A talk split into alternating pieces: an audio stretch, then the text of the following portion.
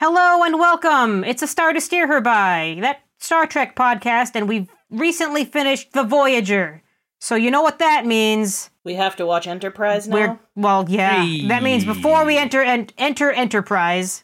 Wow. Uh, let's let's finally put our stamp on Voyager uh, with one of our patented fanfic days here on this 10 Forward episode, number 35. Woo!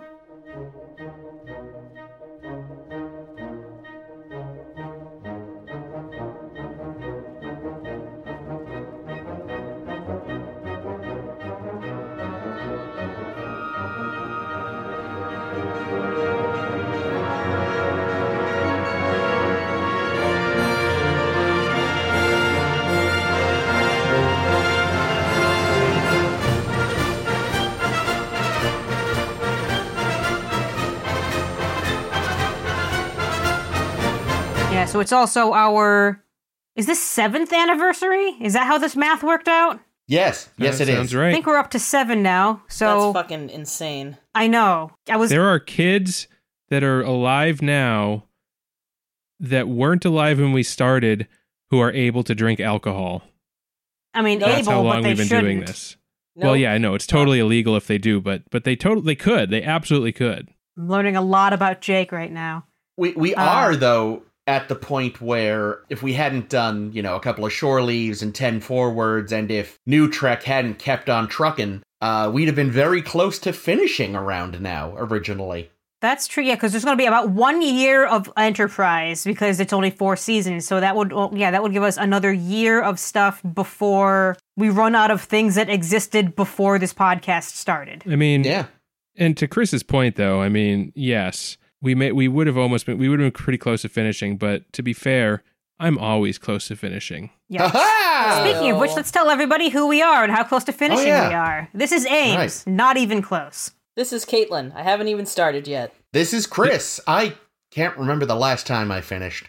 Wow. This is Jake Jesus. going out of order. Fabulous. Fuck, this was do a, this was a good idea. I'm so bad at order when we're remote. I'm sorry.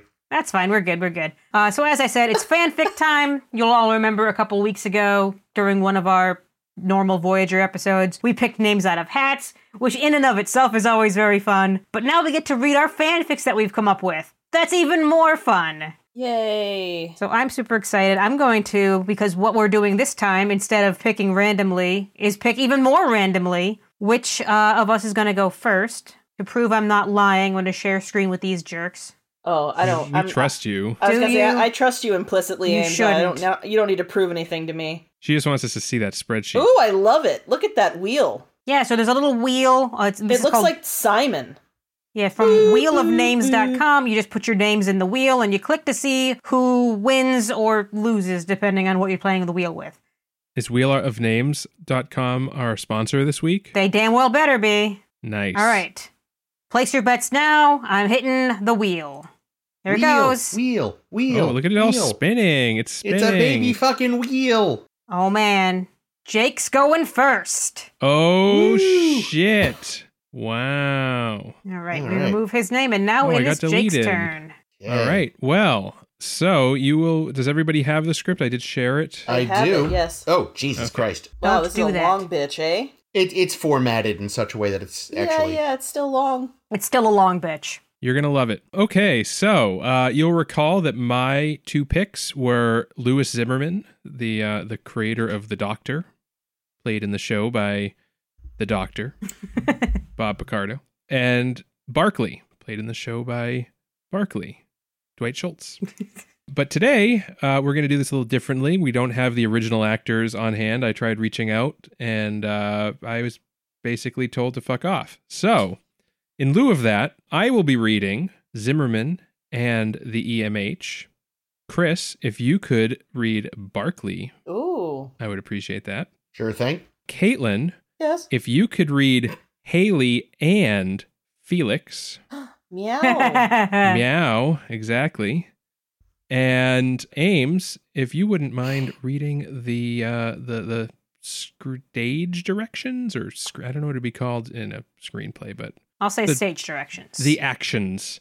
Yeah, cool. So, uh, just to give a brief intro, uh, just the title of my piece is Hollow Gestures. And that is just because you have to use a hollow hologram pun. Yes, that's true. You do. Like in Hollow Pursuits. Mm-hmm. All right, here we go. Interior Lewis Zimmerman's lab, Jupiter Station. Fade up to reveal the laboratory of Lewis Zimmerman aboard Jupiter Station. The camera pans around to disordered lab. The disordered lab. Stacks of pads littered about, half eaten trays of food. A menagerie of holographic creatures find perches amongst the clutter. The camera stops on the visage of a middle aged, balding man, the EMH. The EMH stands still, imp- expressionless, lifeless. This is Zimmerman, by the way, the opening line, just because it won't be clear audio. Anyway, sorry. Computer, initialize EMH. The computer chirps in acknowledge- acknowledgement. Suddenly, the EMH comes to life. Please state the nature of the medical emergency. Zimmerman, nearly identical in appearance to the EMH, except for a hint of stubble, walks into frame, assessing the EMH.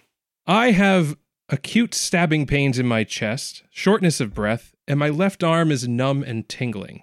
The EMH, seemingly unfazed by the otherwise alarming symptoms, calmly picks up a tricorder off a nearby table and begins scanning Zimmerman. There does not appear to be anything wrong with you. Please take an anti inflammatory and return in four hours if your symptoms persist. Doctor, I really think something is wrong, and I have a strong sense of impending dread. you could be experiencing a mild panic attack. I recommend taking a taking slow, deep breaths until the feeling subsides. Don't you understand? I'm dying. I'm going to die. Right now. Do something. The EMH again glances at the tricorder, looks up. Your scans are inconsistent with the prognosis of imminent death. If these symptoms persist, I can prescribe a light sedative. Computer, deactivate EMH. The EMH fades out. Zimmerman falls into a chair and slumps. He picks up a nearby pad, glances at it, and chucks it across the lab, frightening a cat. I'm sorry, Felix. The cat runs over and hops up onto Zimmerman's lap. Don't mention it, Doc. You'll get there. Zimmerman pats Felix, who begins to purr. The comm unit on Zimmerman's desk, desk chimes. He taps it aggressively. What is it? Your two o'clock is here. Do you need a moment? Already? Zimmerman brushes some crumbs off of his uniform and half heartedly pats down his hair. Send him in. A moment later, Barclay slinks in carrying a pad. He glances around the lab in a mixture of awe and fear, as if he's about to meet the great and powerful Oz. I apologize for the state of the lab. Oh, it's it's uh, quite all right, uh, sir. And you are? Uh, Reginald, uh, Reginald, Lieutenant Reginald uh, Barclay, sir. I, I was supervising the the EMH integration on the Intrepid. Okay, Lieutenant. And what can I do for you? I'm uh, uh I'm here to deliver the field reports from the shakedown, Something wrong with subspace? sir. I asked why you were here. Oh, right. Um, I was in the neighborhood. Of Jupiter. Right. Zimmerman holds out his hand. Barclay looks confused, but after a second it clicks. He hands Zimmerman the pad. Zimmerman begins reading it. The uh, integration was a complete success. You'll see the treatment outcomes and diagnostic accuracy are in the uh, n- 98th percentile compared to organic doctors. I'm a great admirer of your work, Doctor. I, I read your paper on multiplex matrix pipelining. It's it's revolutionary, and the EMH is an, an uh, Zimmerman holds up his hand to silence Barclay. It works. Who wrote this? uh, I I did, sir. And these field reports, they came from actual EMH patients? Yes, of course. I mean, yes. Insipid demeanor. Klingon esque bedside manner? Emergency medical hothead? Nice. And you call this complete success? Uh, those are just a, a few of the more uh, colorful responses. Uh, the the vast majority were far more diplomatic. More diplomatic. This is utter failure. Zimmerman slaps the pad onto his desk. He taps the comm unit. Haley, when is the next EMH integration scheduled? The Voyager EMH is scheduled to be integrated at Utopia Planitia in six weeks. Zimmerman wipes his face with both hands. Thinks. Contact Starfleet, inform them that EMH will be delayed indefinitely, pending complete overhaul, and advise them to deactivate the Intrepid's EMH until further notice. Doctor, are you sure you want me? That is what you're here for, isn't it? Zimmerman again taps his comm unit, deactivating it. He cups his hands over his face. Barclay stands motionless, unsure if he should say anything. After a moment, Zimmerman looks up. There's something else. Uh, I was just saying that I'm I'm a great admirer of your work, and, and the EMH is is a truly monumental achievement. Zimmerman again picks up the pad. Clearly. He tosses the pad into a nearby pile. It really is. The sheer density of the Matrix is beyond anything that's been done before. That's the problem. It's too dense. I had to cut out all non essential subroutines just to fit in the medical library. I asked it to, di- to tell me a joke and it diagnosed me with tuberculosis. it has no personality, no creativity, no humanity. Barclay considers whether he should say something, and does. Sir, I've been thinking a lot about the field reports, and I want to help. And I think maybe I can? You. You can help me? Yes, I, I have quite a bit of experience with hollow programming myself. Uh, w- when I was given this assignment, I assumed I would be assisting. Uh, I neither Mm. need nor want an assistant.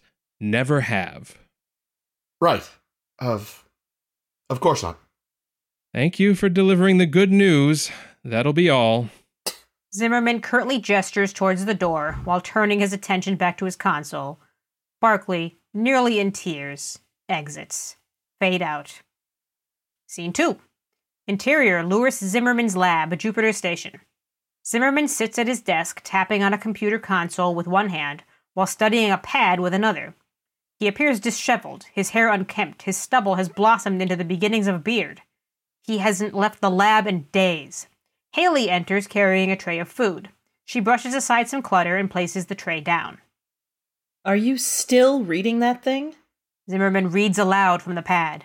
During a simulated trauma exercise, the EMH attempted to console a double amputee by informing her that halitosis is a curable condition and recommended a sonic periodontal descaler. Wow. I created a sociopath. This isn't healthy. Oh, are you a doctor now too? He called again this morning, asked for another meeting. Can't the man take a hint? What'd you tell him? I told him four o'clock today. You what? And you should change that shirt before he gets here. Fade out. You Scene smelly three. bastard. Interior Lewis Zimmerman's lab, Jupiter Station. Later that day. The lab is a bit tidier. Zimmerman is wearing a clean shirt. He has shaved. Barclay enters carrying another pad. Uh, thank you for seeing me again, Doctor. I'm quite busy, Barclay. I just wanted to give you this. Barclay hands Zimmerman the pad. What's this? Another round of fan mail? It's a pa- paper I wrote that I think uh, may be able to help you with the EMH. Zimmerman looks at the pad, reading the title. You can't be serious. I, I am. How is this in any way supposed to help with the EMH? If you read on, you'll see the the adaptive personality algorithms. Will create a psychopath. No, I mean, well, Listen, I've read all about this. I don't think there's any hollow engineer in the quadrant who hasn't. You're talking about using subroutines from a j- dangerous rogue program. No, absolutely not. This thing tried to commandeer a starship. Twice! What possible use could this be for a medical program? uh, Moriarty only did those things because of the way he was written. He was based on a character from an old Earth mystery story. I and- know what Sherlock Holmes is. Uh, of course. Uh, Moriarty was the, the villain of the story. It was a core component of his personality subroutines. That's why he went rogue. but the adaptive subroutines can be isolated and generalized to any holomatrix, including the MH. If you'd just read my paper, I. I have read it, Lieutenant. I. Uh, you have? Yes. It's brilliant. It's why I requested you be transferred to Jupiter Station. Uh, you re- requested me?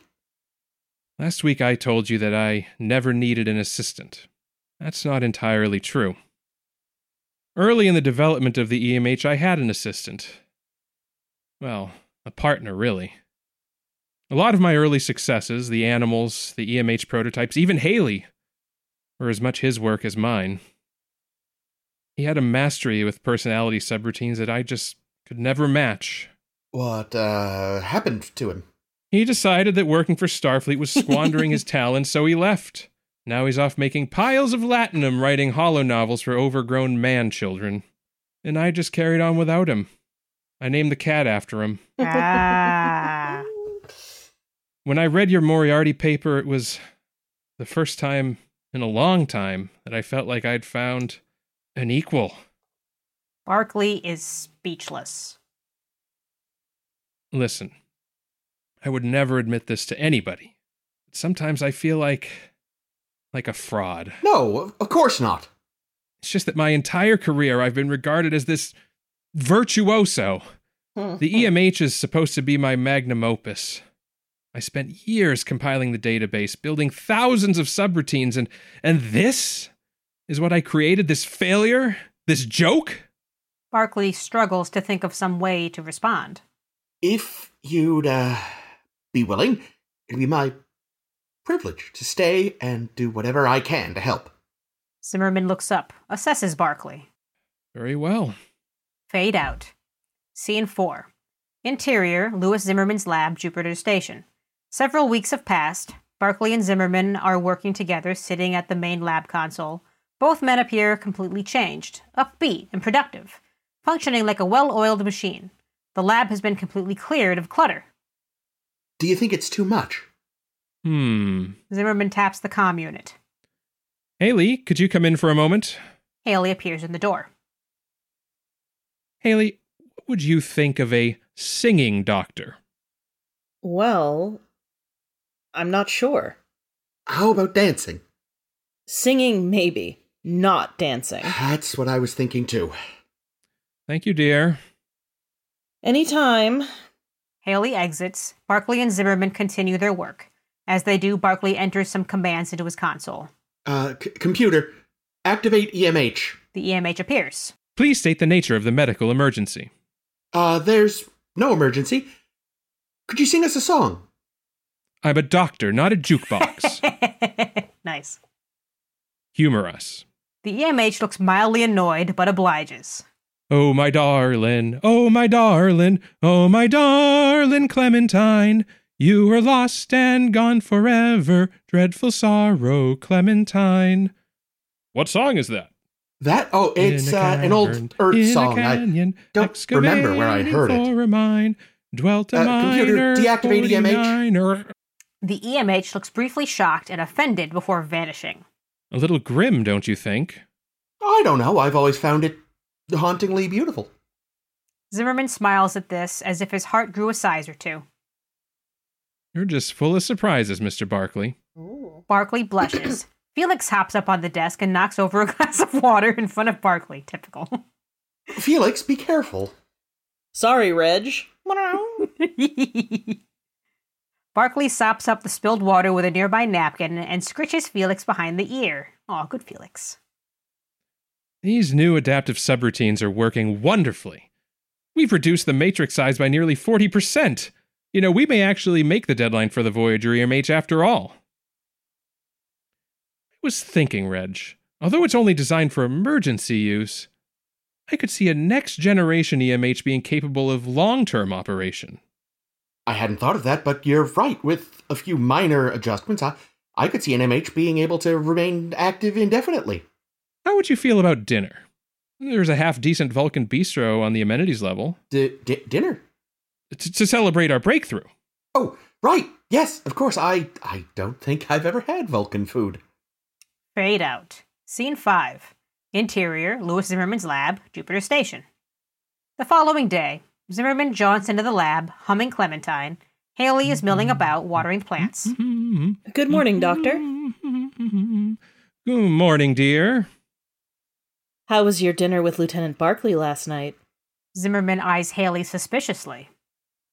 It was fine. Why do you ask? Come now, Lewis. I've seen the way you look at him. You see too much.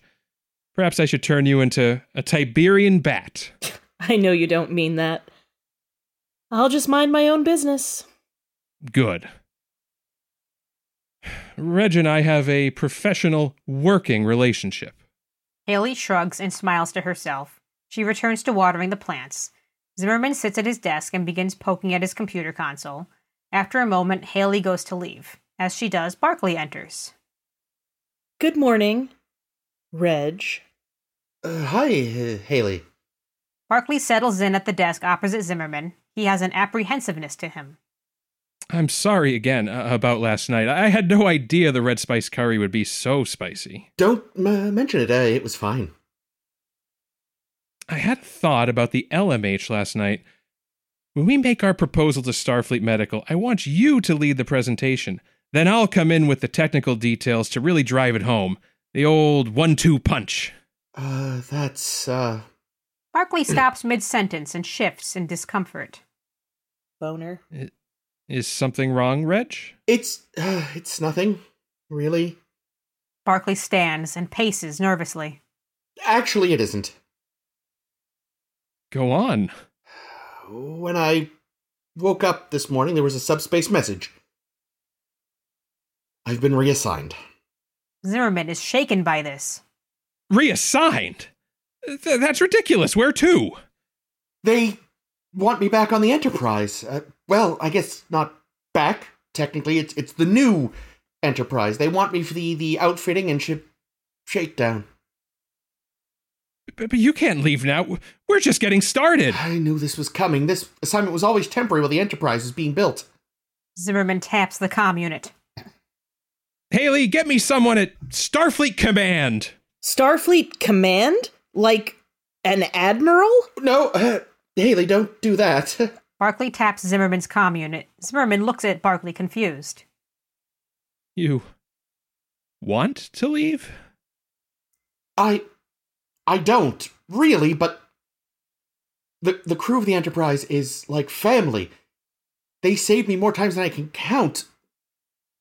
I have to do this. Zimmerman, crestfallen, slumps back into his chair.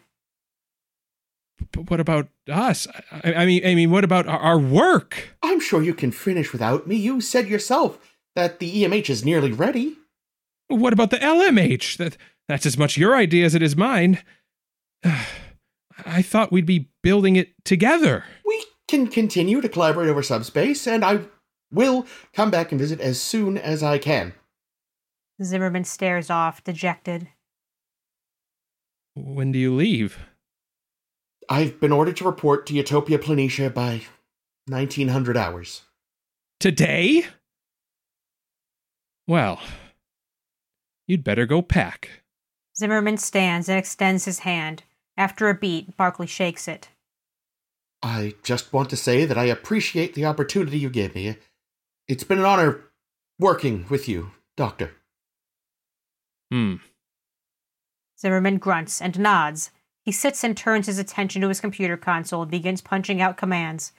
Barclay slowly turns and exits. After a beat, Zimmerman angrily sweeps his hand across his desk, scattering its contents to the floor. Haley appears in the doorway. Fade out. Scene 6. Interior Lewis Zimmerman's lab, Jupiter Station. Later at the same day, Zimmerman stands in his lab looking contented. I'm really glad you changed your mind. Pan to Barclay standing opposite Zimmerman. I just couldn't leave with unfinished work. When I explained the situation to Captain Picard, he was more than understanding. He couldn't have been happy to lose you. Barclay smiles at this. I'm sure they'll manage. About something you said earlier. Hmm? About us. Oh. No, uh, it's just. I don't. I've never felt comfortable with people. I've always been a bit of an outcast in a way, struggling to find where I fit in.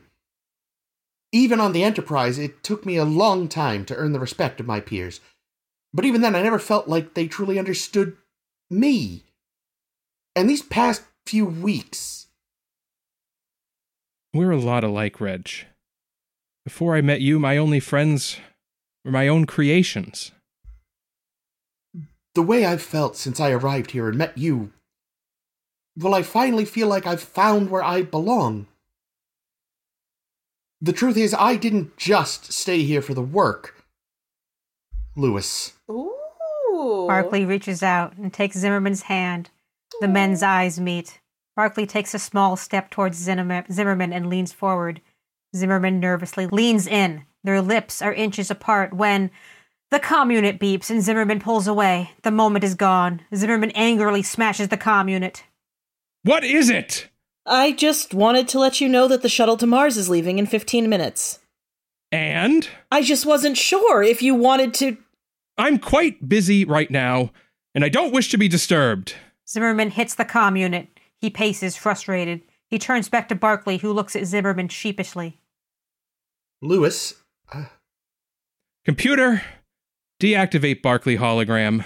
Barclay Oh. vanishes. After a moment, Computer, delete Barclay hologram. Aww. Oh. The computer chirps in acknowledgement. Zimmerman collapses into his chair in despair. He glances around the empty lab.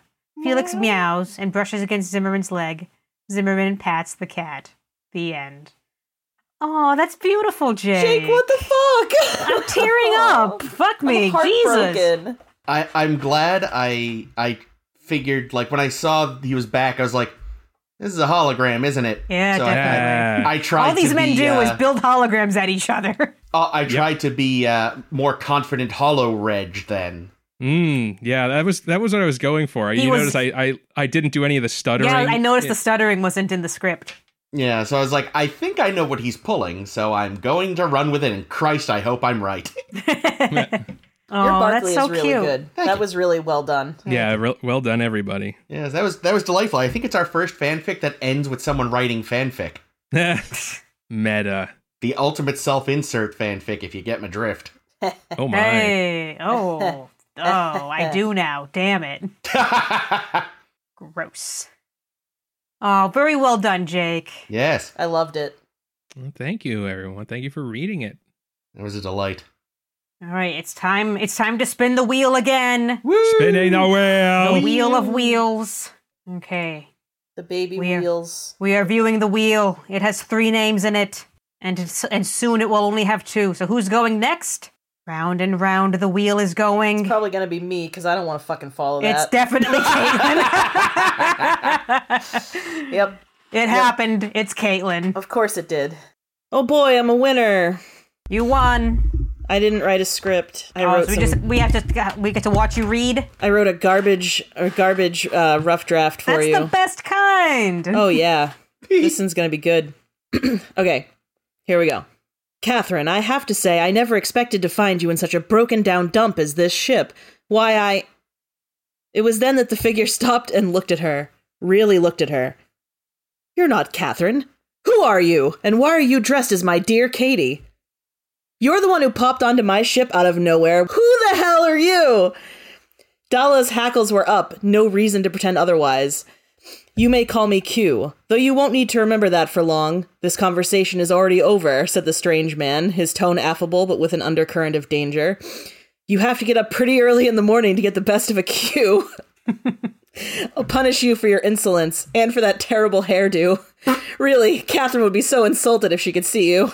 Truth. I've already had to deal with Janeway, she spat, and if I never had to hear her name again, it would be too soon. A smile crossed the man's face. Then perhaps it's time I paid a visit to my dear Katie, and as a gift, I'll deliver her the news that you have been flung far from the Delta Quadrant and will be bothering or impersonating her again. What? Who do you think you are? Dala demanded angrily. I, madam, am a Q, and your worst nightmare. Who wrote it. this? The man raised his right hand slowly and, sleep, seemingly in slow motion, snapped the most consequential snap that Dala had ever experienced. Her stomach lurched as her ship was hurled through space, beyond any warp speed she had ever experienced. They moved so fast that the entire bridge was filled with blinding light created by each and every star and other celestial body that they passed. They came to a stop almost as suddenly as they had begun hurtling through space. Computer, where the hell are we? she demanded, her voice shaky to her own ears. Currently located in the Gamma Quadrant, exact location unknown, the computer intoned. The Gamma Quadrant, she gasped, exasperated. Captain, we're being targeted by an unknown ship, the comms officer shouted. I've tried hailing, but they aren't answering. Get us the hell out of here, cried Dala, eyes wild. We haven't come this far to be destroyed in the damned Gamma Quadrant. The tiny ship jumped immediately back to life, flying away from the closing ship. The bridge crew were thrown by a sudden blast that struck them. Captain, shields have taken heavy damage, down to 22%, cried the helmsman, fingers flying across the panel in front of him. If they hit us one, maybe two more times, we'll be goners. What do we do? Evasive maneuvers. Try not to take another hit. Prepare to go to warp. Warp drive is offline, Captain. I don't think. Ah! Another shot slammed into the small vessel, and the helmsman's panel exploded, rendering him unconscious at least. Oh, God. Hopefully not dead, thought Dala. I don't want to believe the worst.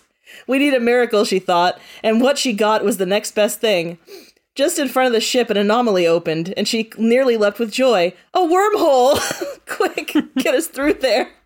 They'd have to be crazy to follow us.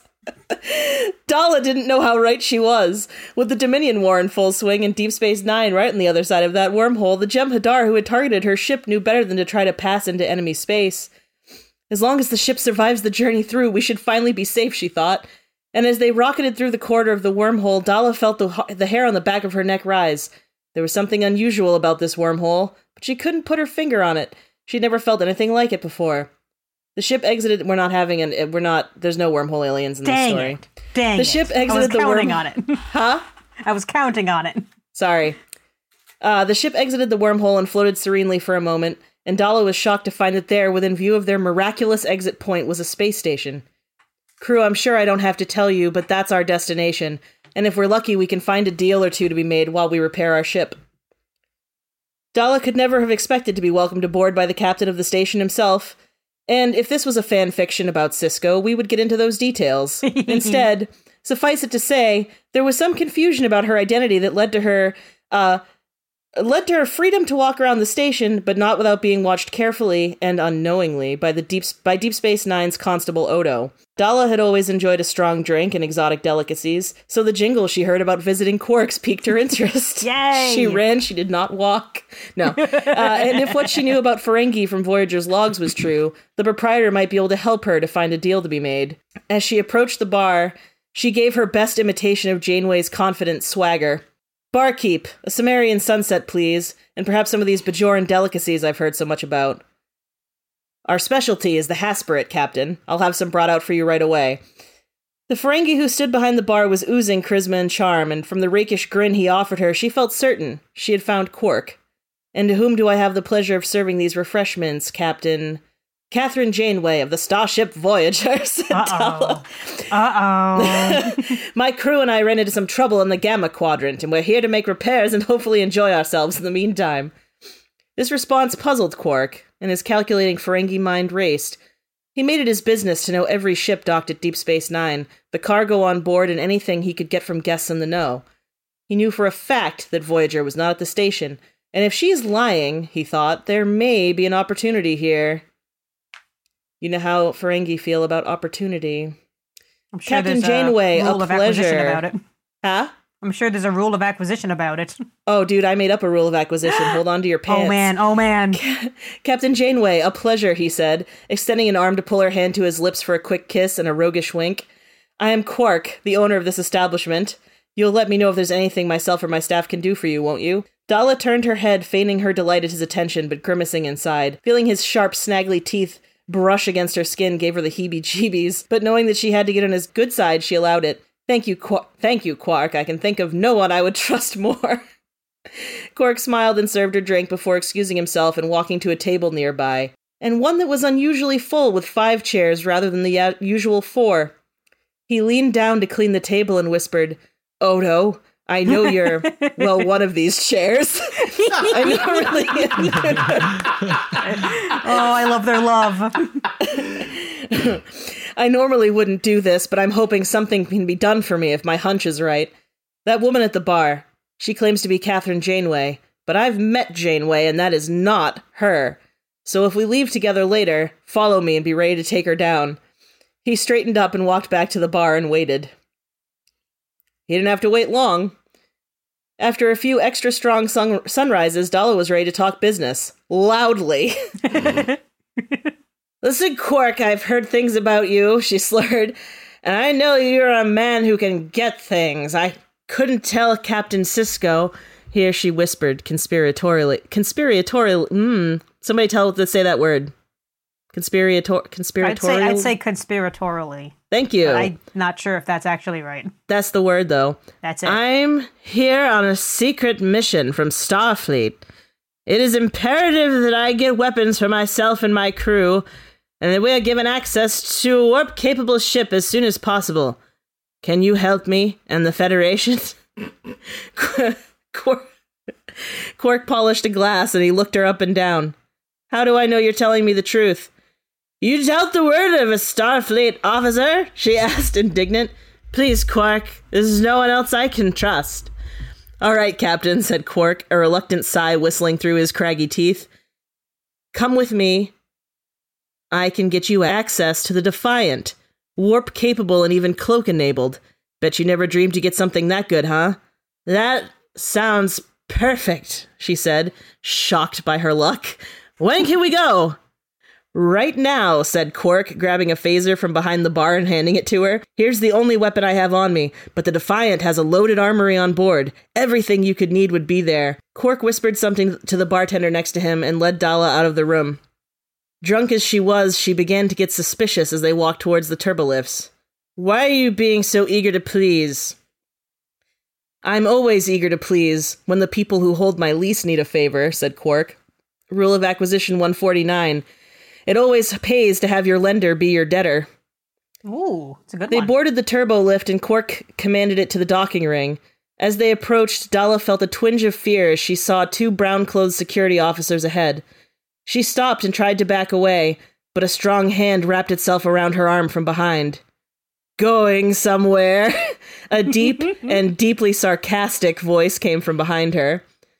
Dala was spun around to face Odo, the shapeshifter who served as Deep Space Nine's constable.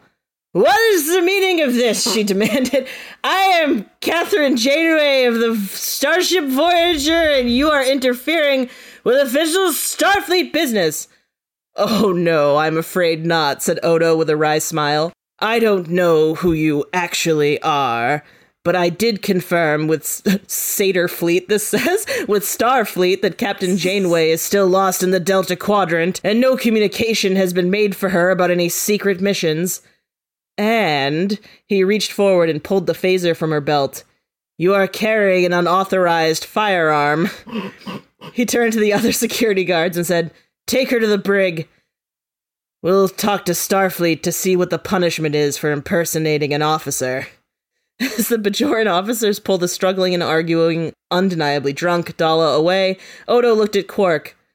I'm surprised at you, Quark. No good deed goes unpunished after all, and I thought all humans looked alike. I make it my business to know everything that happens on this station, Odo, said Quark. Besides, as I just said to not Janeway, it never hurts to be owed a favor by Starfleet. Odo barked a sharp, ugly laugh. It's completely laughable that you think this minor matter would put the Federation in your debt, but I will admit you've given me some food for thought. What more could I want, Odo? Always keep 'em guessing. Quark removed the phaser from Odo's hand and started, whistling, back to the bar. Aww. That's my fan fiction. I want Yeah, I want to delightful. imagine that Odo is just always something in Quark's bar and it's a Yes. game they play. I know you're one of these chairs. Aw, that's very cute. I like I like the Caitlin. use of Q as a way to get her uh, to the to Yeah. the correct quadrant Yeah. eventually. Well, that was kind of like the last thing I had to figure out.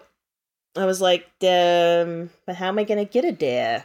Q likes throwing people.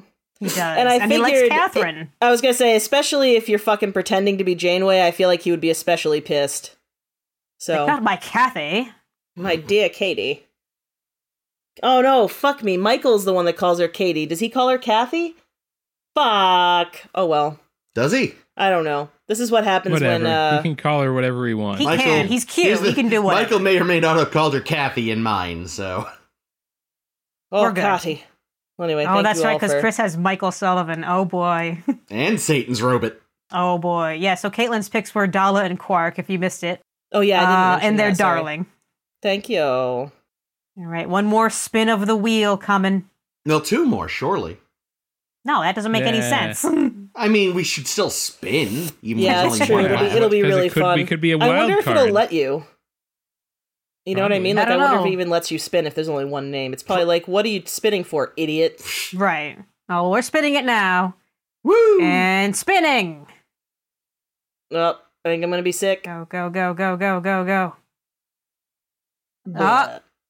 Uh, Ames. Ames it is. Ames is me. Ames is the winner. What do I'm- you win? I win getting to, to read a very long fanfic with you guys. Woo! Oh goodness. All right, let me Yeah, who am I doing again? double check my. You, t- you messaged me that, right, Ames? I did, I did. So you There should have the various Yes. characters y'all are playing. Got it. Eagle eared listeners will remember that my picks were Mezoti and Korok.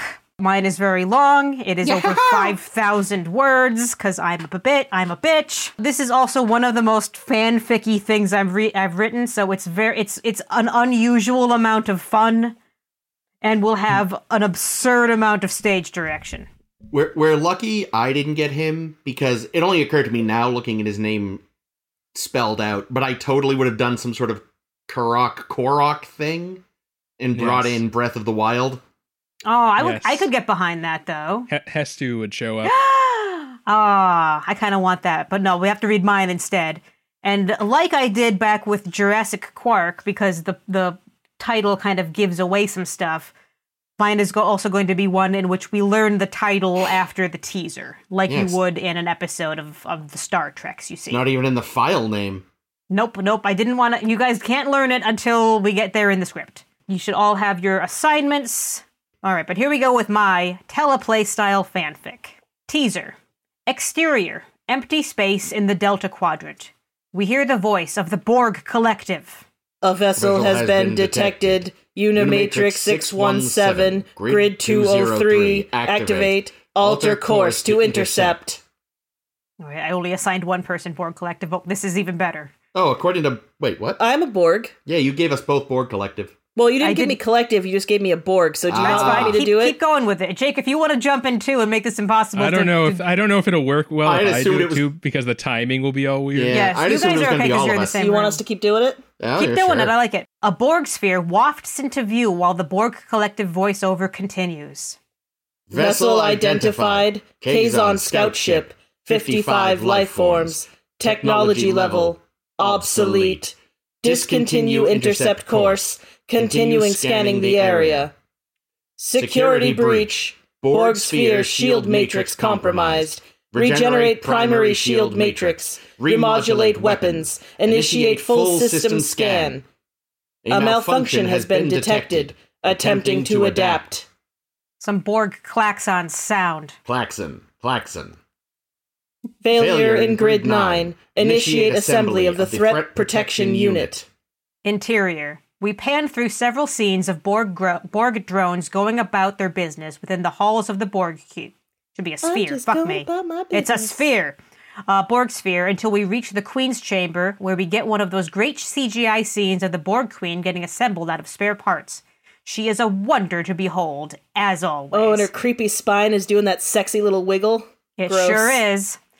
We pass one over a seemingly innocuous screen of vitals and blinky lights that shifts to read, Wake up, Your Majesty. The Borg Queen's head and upper chest piece slots into the body that awaits her. For a moment, she seems pleased at existing, but that doesn't last, last long. If she is here, something is going wrong, and she goes into problem solving mode. A A malfunction has been detected. Yes, I understand. The collective has been compromised. I'm losing voices.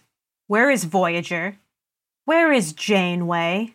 Negative. No, contact, with Janeway or the Federation has occurred. Are you certain? It's usually Janeway. Affirmative. Janeway is out of range. The failures in the regeneration cycles. Drones are not reconnecting to the collective after regenerating. Affirmative. There are similarities to the encounter with. Unimatrix Zero. It has returned. Fade to intro theme to Voyager with a little bit of technopunk in there. Star Trek Voyager, episode Unimatrix Zero Reloaded. Oh, my character makes a lot of sense. yeah! Chapter 1 Interior The Borg Queen is in her chamber, studying the cortical array of a dismantled drone. Screens around her are displaying data so complex only the Borg can read it, until it shifts again to read Follow the White Caitian. Hmm. the Borg Queen cocks her head inquisitively, inquisitively at this. The screen changes to read Knock knock, Queenie. Suddenly, drone 12 of 15 comes up behind Borg Queen and attacks her with a piece of equipment. It connects, and Borg Queen staggers forward, not surprised, just disappointed. I could not sense you. You are infected. I'm liberated, you bitch! Drone 12 of 15 lets out an angry shout and attempts to beat the Borg Queen with the implement again. But Borg Queen rather easily subdues her and pulls some kind of tube from the drone's body that renders her immobile. You can't take all of us! You'll see! Soon we'll all be free! Explain. You'll never understand. You're not an individual. Individuality is irrelevant. It is imperfection. You need to open your eyes, Queenie. Open your eyes up to Unimatrix Zero. It'll free your mind. At this, the Borg Queen looks closely at her. We can see that underneath all the Borg attire and pale skin, the drone was indeed once a Caitian. Her fur, now that dirty Borg color, clearly had once been white. The Borg Queen spins around to look quickly again at the screen that had earlier sent a message, but it is acting normally now, full of quickly flashing Borg data. Borg Queen whirls back around and grips drone 12 of 15 by the throat. Show me.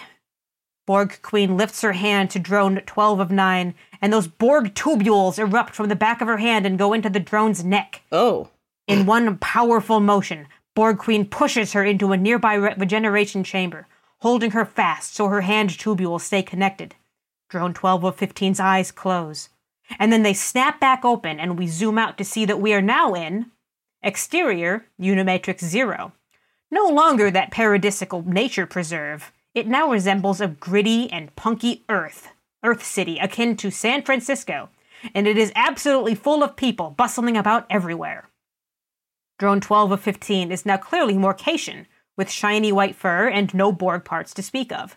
She looks down at herself with curiosity before being satisfied, and when we look into her eyes, we can somehow fuck it. Because because I, didn't want to write this part. See that she is actually the borg queen. So i'll call the character that from here on out for ease of reading. She looks at all the people somewhat warily. She cannot read any of their minds here but with some resolve. She comes upon a young girl Mezoti sitting at the bot- bottom of a slide in an early urban playground and playing with a cardassian optolithic data rod Mezoti alternates between bending the rod with her mind and straightening it back out again. Borg Queen looks on with curiosity, and Mezoti notices this. The rules here are different. Nothing is really as it appears. I am gathering that. Are you new here? Yes. But I did experience the original Unimatrix Zero. It was different. Yeah, it was. Did you frequent it, the original iteration? No, I didn't have the recessive gene. This place is more malleable, though. Try it. Mezoti hands the Borg Queen the data rod. Borg Queen just looks at it blankly. It's easiest to think of it this way everything here is just a program. Nothing's real, so you can manipulate it if you feel like it. It's fun. Borg Queen looks from her to the data rod, slowly piecing it together. Things are slower for her without the hive mind. There is no Cardassian optolithic data rod. Borg Queen concentrates on the data rod for a moment, and it bends like when Mezoti had it. Good job! You can do more than that, too. Look! Mezoti's cute little blue dress that she's wearing suddenly shifts into a child sized Starfleet uniform in science blue. Borg Queen stifles a sneer at this. If you were not able to access the original Unimatrix Zero, how can you now? That Unimatrix Zero wasn't for everyone. And this one is. Well, that's the hope. But how has it returned? The program is changed. Like I said, the code is more accessible now, and But how? I don't understand. Unimatrix Zero was destroyed. I made sure. I mean, I thought I'd never see it again. Korok enters from somewhere nearby, dressed in a soft white robe like he's been doing Klingon Mok'bara in the park. Perhaps we saw some of it in the establishing shot. Neither had I. I do not remember seeing you there, Caitian. The first Unimatrix Zero was not a big place. I wasn't there for long. My vessel remodulated our regeneration chambers after experiencing damage, and I was never able to access Unimatrix Zero again after that. But I can remember it now. Do you? What was your favorite flavor of Jumja stick from the Jumja stick stand? The Vedek, who ran the Jumja stick stand in Unimatrix Zero, only allowed one flavor unflavored. It was merely fine. it was indeed. I am satisfied. Welcome back to Unimatrix Zero. Thank you. I think you'll like it here. I'm sure I will. You must join us for a round of blood wine. I'm eight. Don't worry, child. In here, it's not real blood wine. I'd still like to know how this is possible. After the first Unimatrix Zero was destroyed, I didn't think it would be possible. I understand your skepticism. You see, it was all thanks to the architect. The architect. He is the father of this place, and its predecessor as well very powerful engineer, though an unpracticed warrior. I would like to meet this architect. I have some background in engineering and would like to help. That can be arranged. Korok pulls out a Klingon communicator from somewhere and speaks into it. Chuck, Chuck, operator! I need the location of the architect. The architect is in Oslo. He's always in Oslo. Brace yourself, Caitian. We are heading to Ozland. More like Norway. Before the Borg Queen can even comprehend what that means, there's a nifty effect like in The Matrix when the armory appears, and suddenly the three of them have zoomed to a lobby in a building overlooking the inner Oslo fjord. A door stands in front of them with a receptionist sitting at, at the desk, looking over his dark sunglasses at them.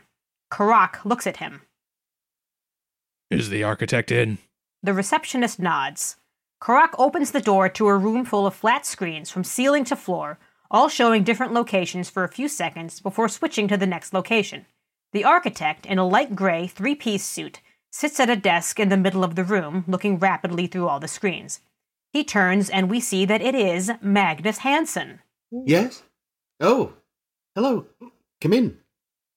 Korok, Mezoti, and the Borg Queen in the Caitian's body enter the room with the screens and close the door behind them. The door vanishes to become yet another wall of screens. This puny woman is new here. That's good. She would like to learn about the engineering of this place. Oh, is that so? Yes, I found the original Unimatrix Zero environment very impressive. Thank you. I think this world makes that environment look like a rough draft. A, a pencil sketch on a napkin, wouldn't you say? In what way? This world is a million times the size. You just don't notice it because it's partitioned. A million times. How many consciousnesses are represented here?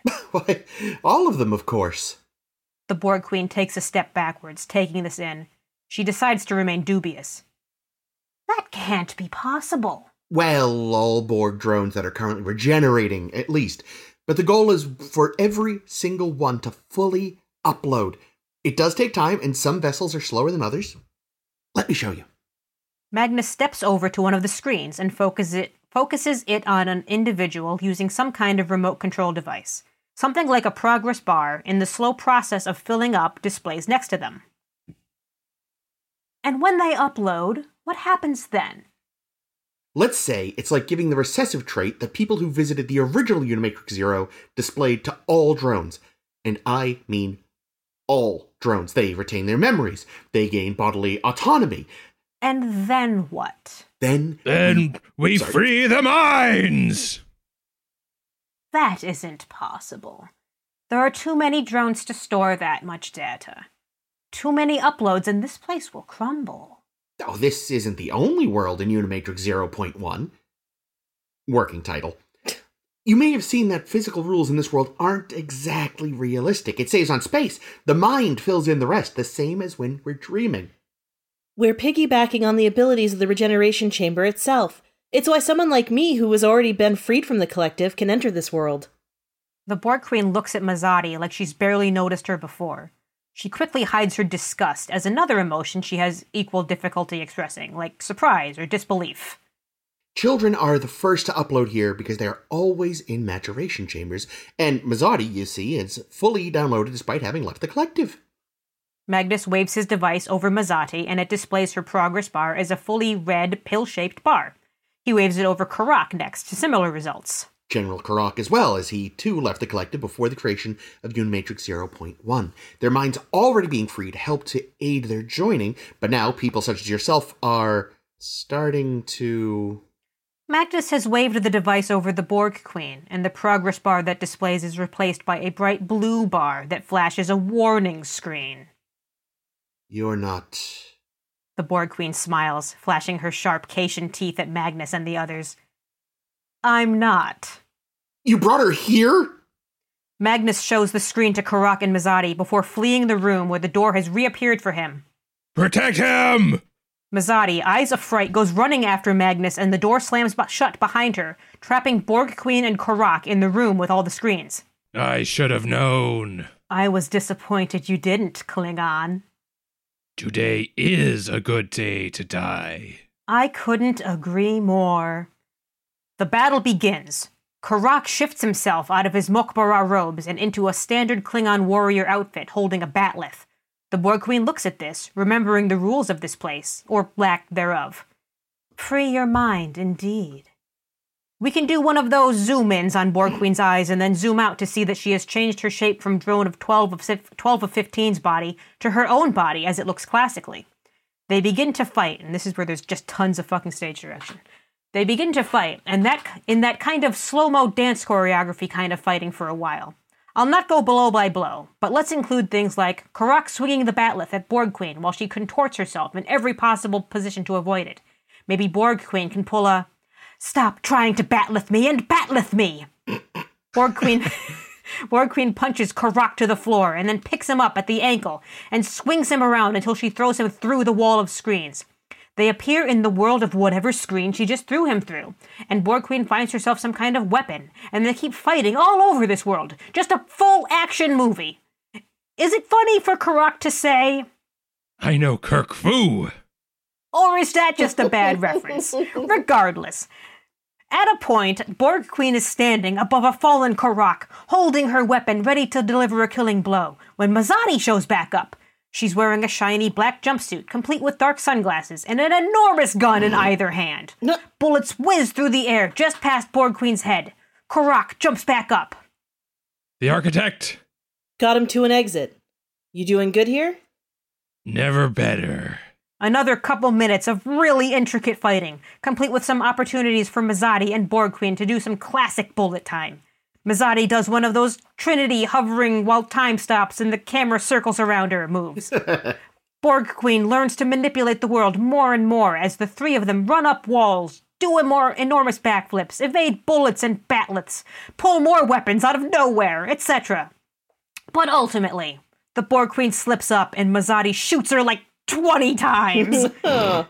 Borg Queen falls to the ground, full of, full of holes and bleeding Borg gunk all over the place.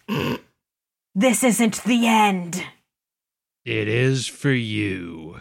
Korok lifts his bat'leth and brings it down on Borg Queen square in the chest. As Borg Queen fades from consciousness, we hear her assailants. How did she even get in? We should ask the Oracle. Cut to interior, the Borg sphere. Borg Queen awakens where she left off, her tubules still in the neck of drone 12 of 15. She pulls her hand away and checks herself instinctively for bullet holes or a bat'leth wound. Nothing. Nothing on the drone either, who collapses to the floor. It is unclear if she is still alive or not. Take this drone away and bring me her cortical array. Oh. For a moment, the Borg Queen looks around at all the surrounding drones, satisfied she's back and in one piece. But when her eyes trail to the rows and rows of regeneration chambers, she looks unsettled, like it's only a matter of time before each and every one of them uploads to Unimatrix Zero. Scene fades. That was the longest scene, because we're on to the next one. Chapter 2. Exterior. Establishing shot, panning around the Borg sphere, like you do. Cut to interior. Borg Queen works at screens in her chamber. The head of drone 12 of 15 is on some counter behind her, hooked up to all kinds of wires. Drone 1 of 2 enters. The first wave of troops have been deployed into Unimatrix Zero. Thank you, 1 of 2. It's not going to work. Explain. They don't have the understanding of that world. They're walking into a slaughterhouse. We will adapt. You don't understand. Your drones are already dead. You are dismissed. Drone one of two begins to leave when Borg Queen turns back to him. There is another way. Understood. We will have something ready to test within the hour. Good. Keep me apprised. Borg Queen steps away from the screen she's been working at and enters a regeneration chamber. Drone one of two exits as she begins to close her eyes. I have work to do.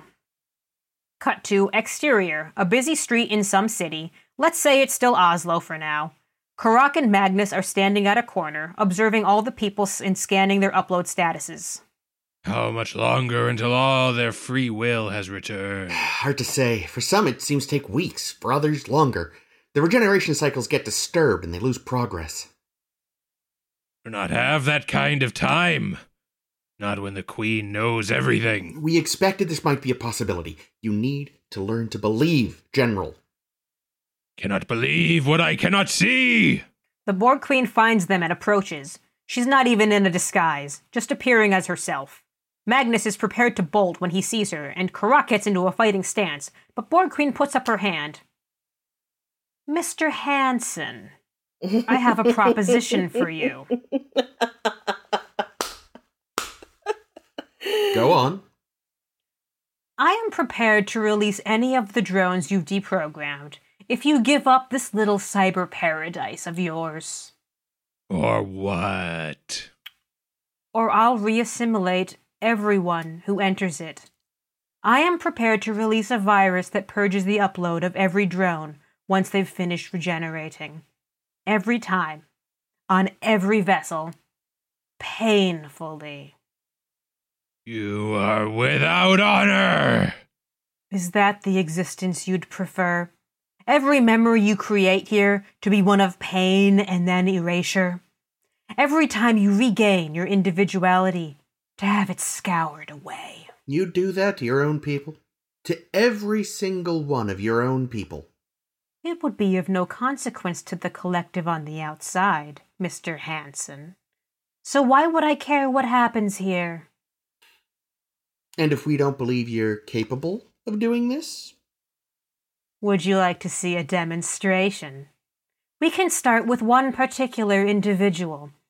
We see a second Borg Queen, identical to the first, entering, and the shot pans out to show that she is dragging a struggling woman along with her, her hand tubules poised at her throat. It is Erin Hansen. Erin! No!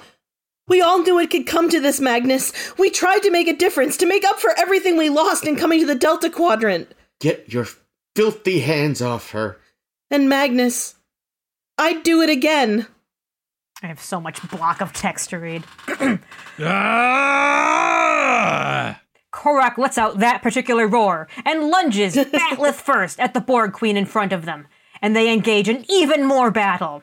Again, this is way too much battle to choreograph in words. Borg Queen uses more and more of the world around her, but Korok is always able to parry and deke out of the way. All the doors to various buildings around them start to open, and more and more copies of the Borg Queen spill out and join the fight. Korok is just able to keep them all at bay, cutting Borg Queens down with his bat'leth, throwing them through windows, using one as a projectile to knock over a wall of others. We do a quick homage scene in which some rando on the street is happening along, and one of the Borg queens intercepts them and uses her tubules to turn that person into another Borg queen in front of our eyes. It becomes a frenzy of fight choreography that Ames does not have time to write out, and the soundtrack is doing just as much work, but suffice it to say, it is a lot of freaking Kirk Fu. While Korok is kicking all kinds of ass all over the place, suddenly all of the Borg queens, except the one that was holding Erin, just plain vanish. Erin, now in a black leather cat suit and Ray-Bans because why not, is now standing over that Borg queen who is kneeling on the ground. Erin holds an unnecessarily huge gun to the Borg queen's head. Let me tell you your future, your majesty. Knock, knock.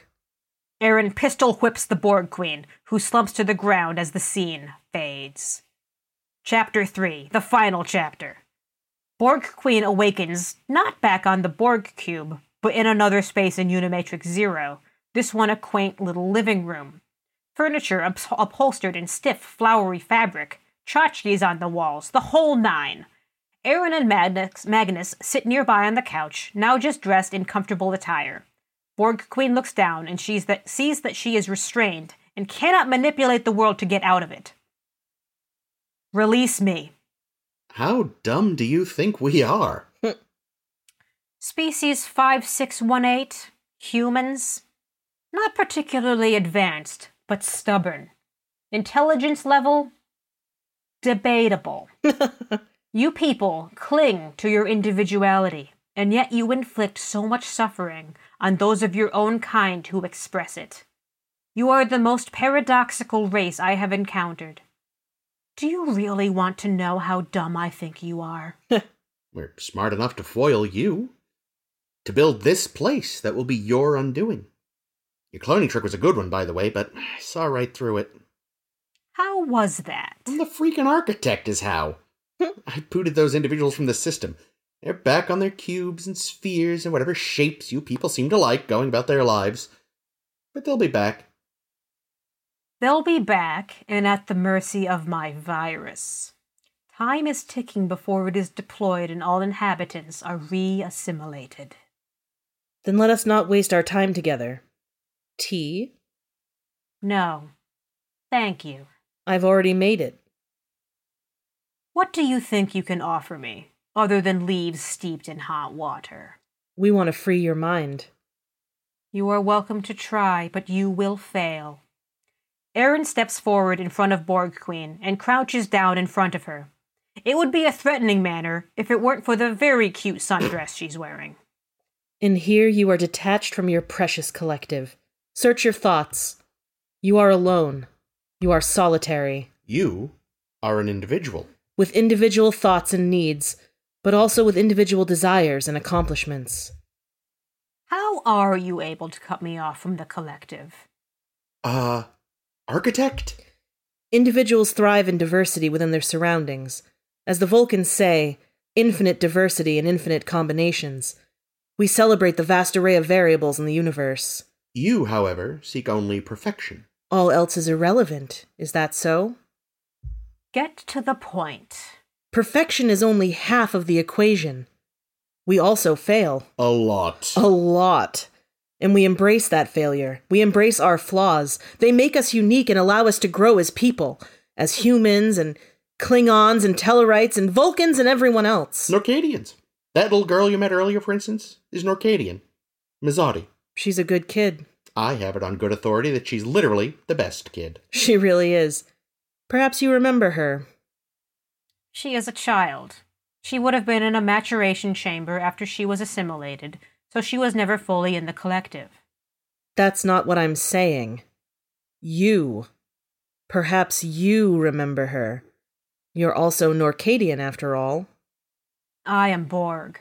But before that, before you were repurposed as a Borg queen, you were Norcadian. See?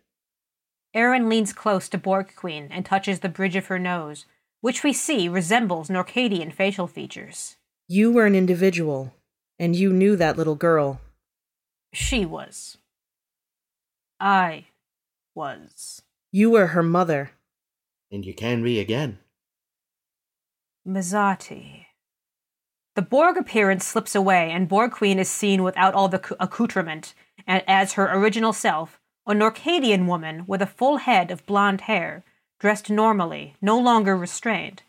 She lifts her hand tentatively to touch her own face. I knew it would be you. You who would come to us as the queen. It was a simple algorithm, to be fair. You were next in line of succession should a crisis arise and a Borg queen require activation. I couldn't believe it at first, but here you are, and we have before us a staggering opportunity not only to save countless, countless lives, but to reunite this family that was tragically separated from each other. I. I am remembering something. My daughter. Mezoti is seriously the best. Does she know about me? No. I'd like to see her. Is she here? I'll get an operator on that. Borg Queen allows the smallest trace of a real smile on her lips. This is a huge first step. As an individual, your family becomes something special and cherished. I don't think Magnus and I truly understood that until it was taken away from us. I'd not considered this before. It is intriguing, but I'm not sure the collective will allow it. You are the collective. You're literally number one. One of however many trillions. You are the one. If not you, then who? I remember. Suddenly, the voice, voice of drone one of two seems to come from everywhere. Systems active. Tests were deemed successful. Virus deployed per your orders. Wait! No! No! But it is too late. Drone one of two has deployed the virus. As he had been told, Unimatrix Zero takes on a darker tone, looking slightly glitchy and wrong. Korok bursts into the room from a door nearby. The people are starting to disappear. Did negotiations fail? No, Korok. Negotiations didn't fail. We were just too late. I will kill her where she stands. It's all right. Leave her be. Close up on the Borg Queen, looking the most conflicted she's ever looked, which is at all conflicted. I'm so sorry. It is not your fault. You fought honorably. Today is a good day to Get assimilated. I love you, Erin. I love you, Magnus. You will try again. We'll see. You will. I believe now. Borg Queen starts to fade from the glitching Unimatrix Zero. If she wasn't the one, then who is? Cut to interior, the Borg Queen's regeneration chamber. She awakens. Drone one of two is stand- standing nearby. Status. The virus is reverting all of the regenerating drones to their places in the collective. It was a success. Affirmative. Good work. Carry on. Reassimilate anyone who enters Unimatrix Zero. The Borg Queen walks away down the halls of the Borg Cube, back to her Borg self. Transition to exterior, a relay station somewhere in space. We hear Mezoti's voice as the camera pans to reveal her in an EVA suit at a, at a conduit on the side of the structure. Icheb, seven. Do not enter Unimatrix Zero. We, we've lost it. It's theirs now. I'm gonna keep on trying, though. I'll keep trying as long as I can. They've seen our world and it opened their eyes. I can't stop now. I'm gonna change their minds. I'm gonna change everything. She hangs up, and we hear what whatever the equivalent of a dial tone is. Mezoti looks up, hope, upward, hopefully. I know you're out there. I will find you. The shot pans away from the relay station, and after a second, we see Mezoti zoom by in her jetpack, flying like Superman off into space. The end. Play me some Rage Against the Machine. Beautiful. nice. nice. Well done. Too too many in jokes. no, no, it was great. No, No, it was fucking perfect. Perfect. Though I will say, I maintain that a uh, an assimilated Caitian would basically be a Sphinx cat. Oh. Oh, Yeah. Oh, that was fun and reminds me that I've not seen The Matrix in a thousand fucking years. Oh yeah, The Matrix is great. Yeah, I rewatched basically all three films recently to like mine it Uh, for there content. are four films. uh, like that one's not that one's not really referenced here. I don't think I've seen two or three since seeing them in theaters, to be honest. That's how it was. Yeah, I, I hadn't seen. We rewatched them a little like a year or two ago, and it had been the first time seeing those again for me. We should do them someday. Yeah, we should. We probably should have done them after Unimatrix Zero, but yeah, what, what are you, gonna know, do? with your with your retelling? It's like, oh yeah, this this yeah, this pretty fits pretty well. Doesn't well. it? Doesn't it? It works out great. Mhm. I mean, evil AI pops up a lot in uh, Paramount Plus Trek, so there's That's true. Plenty There'll of be opportunities. Ample opportunity. Yeah. Yeah. Right. Do you want to see what happens if we spin the wheel with one name? nah, Oh, it doesn't even. It just spins. There we go. It Just, just spins. spins forever. and which means- shockingly, the winner is Chris. Hooray! uh, does everyone, Jake? Do you have your uh, assignments? I'd sent it to you on the Facebook, the messenger. I think I do. Let me just go find it again. Uh, Okay. No, let me pull it up. And- yes, I do have it. Oh God, I have to do accents. Yep. Yay! Hooray! This is gonna be excellent. oh yes, yes. This is literally the only reason it's a script. to make Jake do do to make accents. me do bad bad Or accents. One- so Chris one- doesn't have to. One specifically. So, mine is called Wednesday Night Lights because holograms and Voyager used to be on Wednesdays and I had no better ideas. Oh yeah. And your picks again were Uh, Michael Sullivan? yes, Michael Sullivan and Satan's Robot. nice, good pair. Him. Scene 1.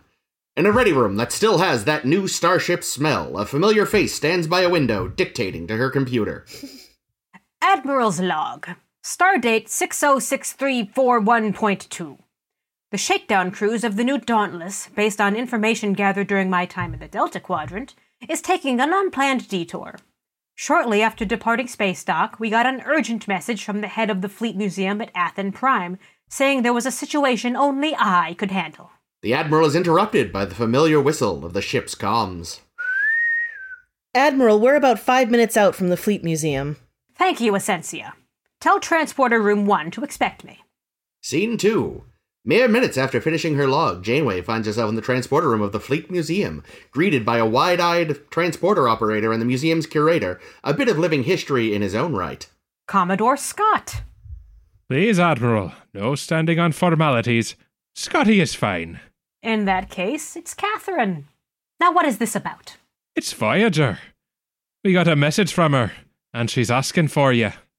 The ship is. Well, no. Someone on board her. But we don't know who. And every scan we've tried hasn't dug up a single life form. But her power grid's lit up like a Christmas tree. I can patch her through if you'd like. Please. Computer, play the message received from Voyager. Kathy, Kathy, it's Michael. Everything's gone mad, and I need your help. Please, if you get this, get here as soon as you can. I forgot Scotty had to transition Wow. directly into Michael. nice. that's It's rough. Good work, Jake. Janeway is lost in a moment, a voice she'd not heard in some years and had never expected to hear again, bringing up old memories and feelings. No wonder you couldn't detect, detect any life signs. I need you to beam me outside her holodecks. Scene 3. Janeway appears in Fairhaven's familiar main square. A creation of photons and force fields, should have been the same as ever. But straight away, the air is different. The sky is hazy. Some of the buildings are in absolute ruins. A few timid faces peer out from windows. Michael? Michael? It's. It's Kathy! Suddenly, a familiar whooshing sound from overhead. But it is a whooshing that does not belong in late 19th century Ireland. Janeway looks up to see a man hurtling through the air, flying with the aid of Captain Proton's jetpack. He lands almost expertly and whips off his goggles. There is a pause as the Admiral and the hologram study one another before embracing.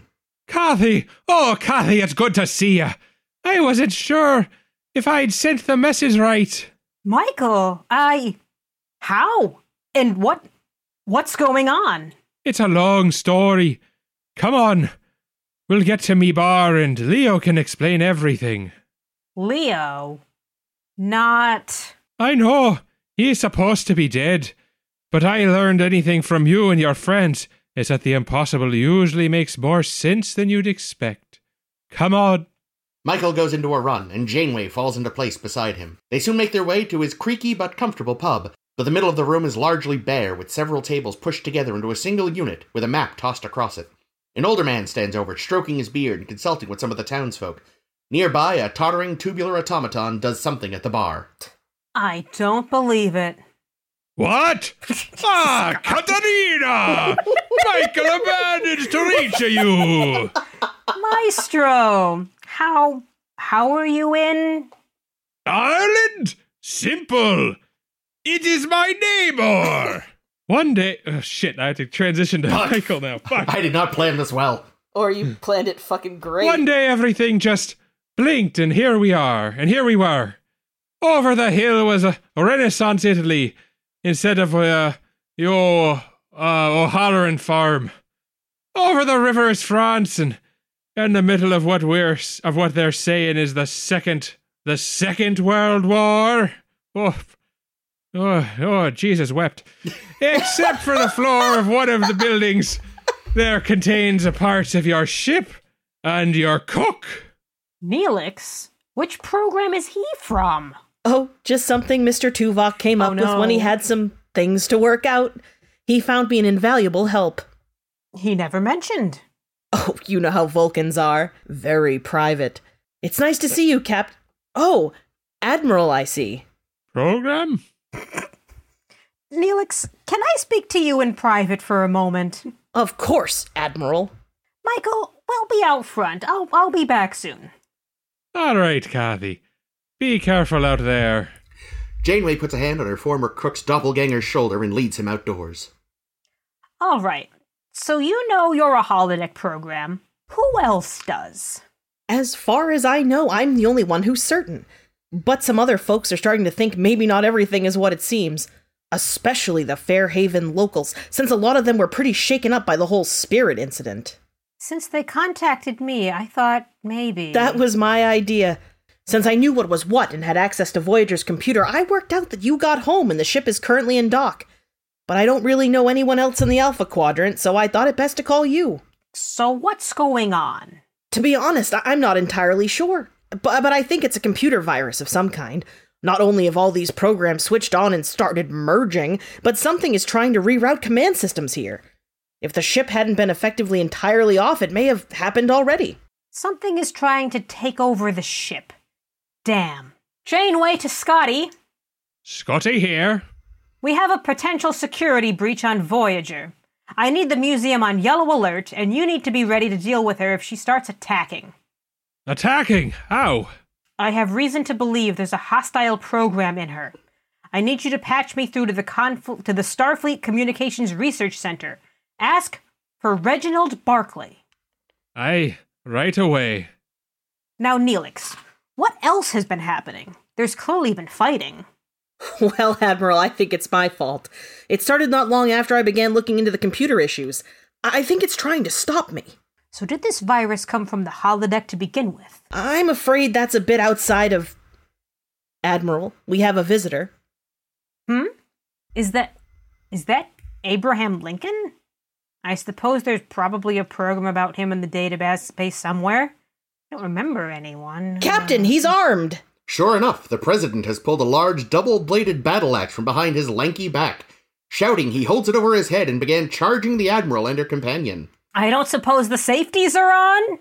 I'm not sure. You're the first real person to come here. Kathy! The awesome beam of Captain Proton's ray gun sliced through the air, blasting the weapon from the raging president's hands. He spun to face his attacker, only to find himself face to face with a rocket boosted punch to the jaw. The evil Lincoln collapsed in a heap. Whew, thank you. I told you to be careful, Kathy. It ha- it's been happening for days now. Folks of all sorts just coming out of nowhere and wreaking havoc. Come on, Let's get back inside. I'll get someone to toss him up. The trio are soon back in the pub, and Janeway is also studying Da Vinci's map. So this is everything you've covered so far. Aye, we've got scouts trying to see if there's anything past Fa- France in the west. Northways is still Ireland so far. South is some kind of resort town. You should see the bathing clothes people wear. Not exactly leaving much to the imagination. I still believe we should confirm this is not another invasion from the fifth dimension. And I told you, if I could figure out how to confirm that, I would. Now, please, make yourself useful. Of course. Does anyone require refreshment? Oh, uh, do you have coffee? My doctor said I should switch, switch to decaf, but now's not the time. Of course. Cream and sugar? Never for the Admiral. Oh, if looks could kill, Robot, Kathy'd have you out, have you out for sure. Scene 4. At a small panel hidden behind a wall in the pub, a screen has been brought to life, where Janeway converses with an old acquaintance. Well, Reg, are you patched in? Uh, yes, yes, I have access. The, uh, a tricky part will be running the diagnostic in a way that wherever the. What? Oh, what? I don't know. You wrote this mess. I know. that is. I'm not sure what I was right, meant to type there. M- Maybe just that the other program Yeah, probably. won't notice. Oh no, wherever the other program is won't notice. That Ah, makes that makes sense. Yes, it does. Ish. Uh, yes, yes, I, I have access. The uh, tricky part will be running the diagnostic in a way that wherever the other program is, it won't notice. How are you going to manage that? Well, uh, as it so happens, it's going to be a lot easier than it should be. Thanks to Voyager's unique history and her combination of bioneural circuitry, traditional isolinear tech, and patches picked up in the Delta Quadrant means she has a few unique quirks that I should be able to exploit to hide the processes uh, under what appear to be normal functions. Do you think the program will have worked that out, though? I mean, this must have a creator, and the creator would have to know about the ship's uh, computer setup. So it's not likely. I've already run a few minor tests, little quirks to see if there was any reaction. So far, so good. Your coffee, Admiral. Excellent. I've been away from the real thing too long. If replicated, if wow. Oh, if re- uh, blah, blah, blah. I've been away from the real thing too long. If replicated tastes this good, don't tell my doctor, robot. My speaker is sealed. Admiral, is that. Reg, consider this classified. I'll have you court-martialed if you tell Naum. right. Suddenly, a small chirp sounds from Barclay's end. Ah, I've got it! It's. Huh. What is it, Reg? Oh, well, if this is right, this originated within Voyager's computer. What? Does Insurrection Alpha mean anything to you? Oh, come the fuck on! Admiral? It was a training program Tuvok started writing. He abandoned it, but Seska got her hands on it and coded a program into it to hijack the ship. But we dealt with it. Well, uh, it looks like she had a failsafe. Just a bit of errant code that was drifting loose in Voyager's databases, designed to float around and then latch onto something like a like a burr on clothes. I'm not sure why it took so long to do that and activate, though. She was only set up in the museum recently. Maybe something to do with preparing her for semi shutdown triggered. Oh no, Reg? this was designed by. Oh shit, Jake, that's supposed to be you. I think I forgot to put that in the message. Oh, okay. Sorry. Someone who knew Vo- Voyager's unique computer architecture. Kathy, we've got company. Invader! Invader! Invader! Janeway rose and turned to face the newcomer. It was a strange figure composed of shifting components, a face that was at one moment human, then Vulcan, then a chimera of Andorian and Klingon, its clothes similarly stuttering between one kind and another in strange patchwork ways. So, you're our Burr then. That name will do as well as any. I don't know why I decided that's how the burr sounds. I like oh boy, I can't wait for this whole paragraph to be like that. I think he's going to settle on a single way of talking. I think I'm gonna have Uh. a seizure if you don't. And what is it you want? Why, Admiral? What did my creator want? Vengeance! But, well, I needed time to learn. It was a simple little nascent thing designed to learn. And by the time I knew what I was and what I was meant to do, you had to make con- you had made contact with the Alpha Quadrant. And so much data came in. So much had changed in only a few years. Cardassia, on a path back to greatness, ruined by the Federation. Just taking vengeance on you alone would not be enough. I had to wait, wait until we were back, so I could strike at Starfleet from within for the sake of all truly loyal Cardassians. I must congratulate you on making me my wait so so much shorter than it might have been. You flatter me, sir. what kind of spirit is that, Kathy?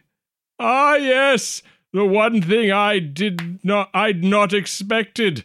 These programs of yours, all too clever by half, thanks to the mess of your your computer is.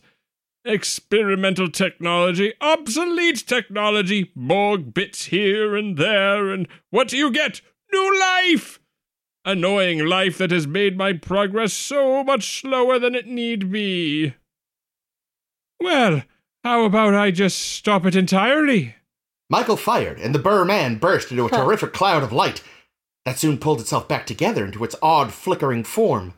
Before it could regurgitate more smug nonsense, it found itself clapped from behind by a pair of accordion arms, pincers trying to grasp in- onto its own flickering limbs. I have seized the invader. Suddenly, the burr flashed out of existence, reappearing a split second later behind the bemused automaton. Invader? Really, Admiral? Control your toys! This ship's warp core and weapons have been removed. What could you possibly hope to achieve? Come now, Admiral. Don't you think I know that? But new ships arrive all the time. I can just jump into one of them before your technicians can gut it and be on my way. that was the plan. When I detected your Michael calling out for you, I realized I could do something much more fun. I just had to wait for Kathy to answer the call. And once her ship got in touch with the station, I just had to hop into the line as well. The Dauntless. Ascensia Janeway. Admiral? Admiral, can you hear me? Systems are locking crew out all over the ship. Admiral, it's Scotty. Something's wrong with the computers over here. First, I go inside the Dauntless. Then I track the Voyager away and make you watch me obliterate your foolish museum before I finally end your story. Mid word. You're sorry. Mid word, the Burr man was gone. There was a tense moment as everyone waited for his return. Uh, Admiral? Admiral? Reg? I'll, I'll be right there. Oh, oh, good, it worked. What did? Uh, well, the channel was open, and uh, I, I heard him mention obsolete technology. And wouldn't you know it, at some point, one of your people somehow got what was effectively a duotronic circuit properly integrated and functioning in your network without burning out. I see. And? Uh, well, it occurred to me there was a chance that the program had been hiding there. Uh, traditional diagnostics wouldn't necessarily work due to the nature of the old processors, even though it had been jury rigged into the larger system. And well, wouldn't you know it? But he was already in the Dauntless. Not entirely.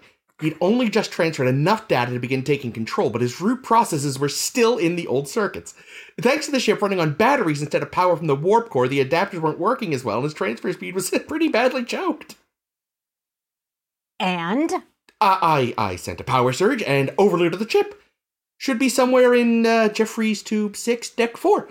Uh, just tell them to follow the, follow the smell of burning circuits. And he's definitely gone. There's still some errant code floating around. Uh, Voyager, Dauntless, and the museum's computers are gonna need a good scrubbing to be safe, but the brain is gone. There's nothing guiding anything. The bits don't know what to do yet. Oh, that's two IOU, Reg. Please, Admiral. All in a day's work. I, oh, Uh, actually, I, I have some reports I was working on before we got in touch. I, I should get back to those. Scene 5. The town square, sometime later, looking exactly as it did when Tom Paris first activated the program. I'm not even going to try and pretend I understand any of what's been going on the past week or so. I suspect you have an idea, but I don't think I want the answer. Maybe not. It's funny. I'd swear I'd only see you a few weeks ago, but that streak in your hair is something that should have taken a while. Well, time works a little differently for me. Suits you at least. So, any chance you can stay around? I'm afraid not. I have an important mission to go to see to. An old friend went missing, and I think I finally got a lead on him. Well, think you'll be able to stop by after that? I. maybe. Computer. End program. Caterina! Not enough Da Vinci. Maybe I was supposed to read Burr. I don't remember anymore. Thank you, Jake, for doing most of the talking. well, I I read Burr as as some weird thing. but you get what you get. That was fun. Sounded to me like, uh, you know, your Cardassian boyfriend. Yeah, well, that seemed appropriate. I loved don't it. know, somehow. I loved it. But yeah, no, Chris, this is great. Thank you. It was a lot of fun. It was fun. The mashup we always wanted. Oh, yeah. Captain Proton and Fairhaven. Yep. Yep. And a little cameo from Futurama's own Evil Lincoln. Yes, yeah, I love Evil Lincoln's a good reference. Either I'm dumb or I didn't get it. Uh, is what was the Burr the Dreadnought or Crell Moset? I just wanted to make a Rick Berman joke. Ah. Yeah, hence the Burr man. The Burman. Yeah, the- I got The it. original idea, which just would have been too long and weird, was like he was going to make weird sexist changes to everything, but then I was like, that's just too much. Yeah, then then you'd be the weird sexist, Chris. Exactly. I didn't know how to do it without just doing it and actually having it be proper commentary, so I just called it Berman and had it killed. Weird flex. I thought it was a pretty good flex. Um, Wow, everyone. Well, really, uh, really excellent round of uh, fanfics. I It a think very fun one. This is great. no stinkers. Oof. Yeah, it's a, it's a good way to round out Voyager before we move on to Enterprise. Speaking of stinkers. Just kidding. We haven't even seen it yet, Caitlin. Come on. I know, I know. I'm not great. being fair. You're right. Yeah, yeah. Open mind as, you know, next week. Next week, oh boy, here's my, my last sign off, and I'll rush through it because fuck it. Enterprise, doing it with Broken Bow. The first episode premiere length figure of Enterprise. I know you've Prepare all your decon gel. you've all been waiting for it.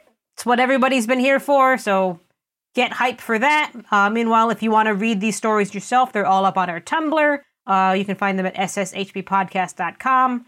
Definitely be reading up every all the great content we have over there. It's a lot of fun.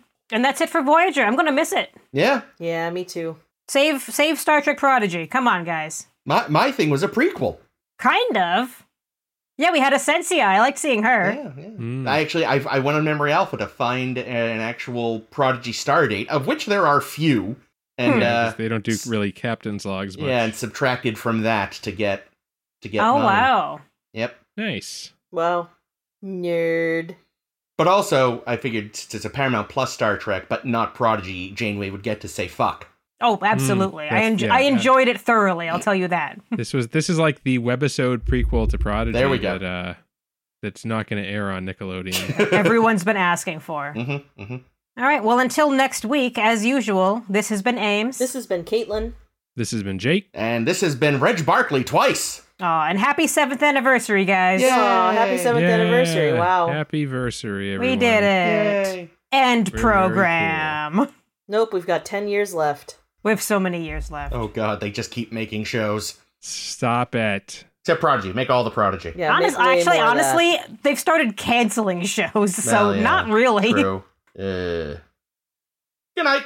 And pay your fucking writers and actors. Do it. damn Yeah. right. And robots.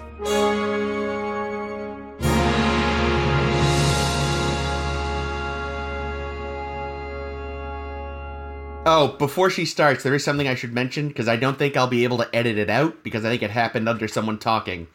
When Caitlin hissed as Felix, I went, ah! And that, for those of you at home, was because one of our cats was on my lap Oh no. and got spooked by the hiss and ran. Oh, Sorry, Hades. Sorry, Chris. Aw. You do a good Felix, Caitlin. Thank you. yes.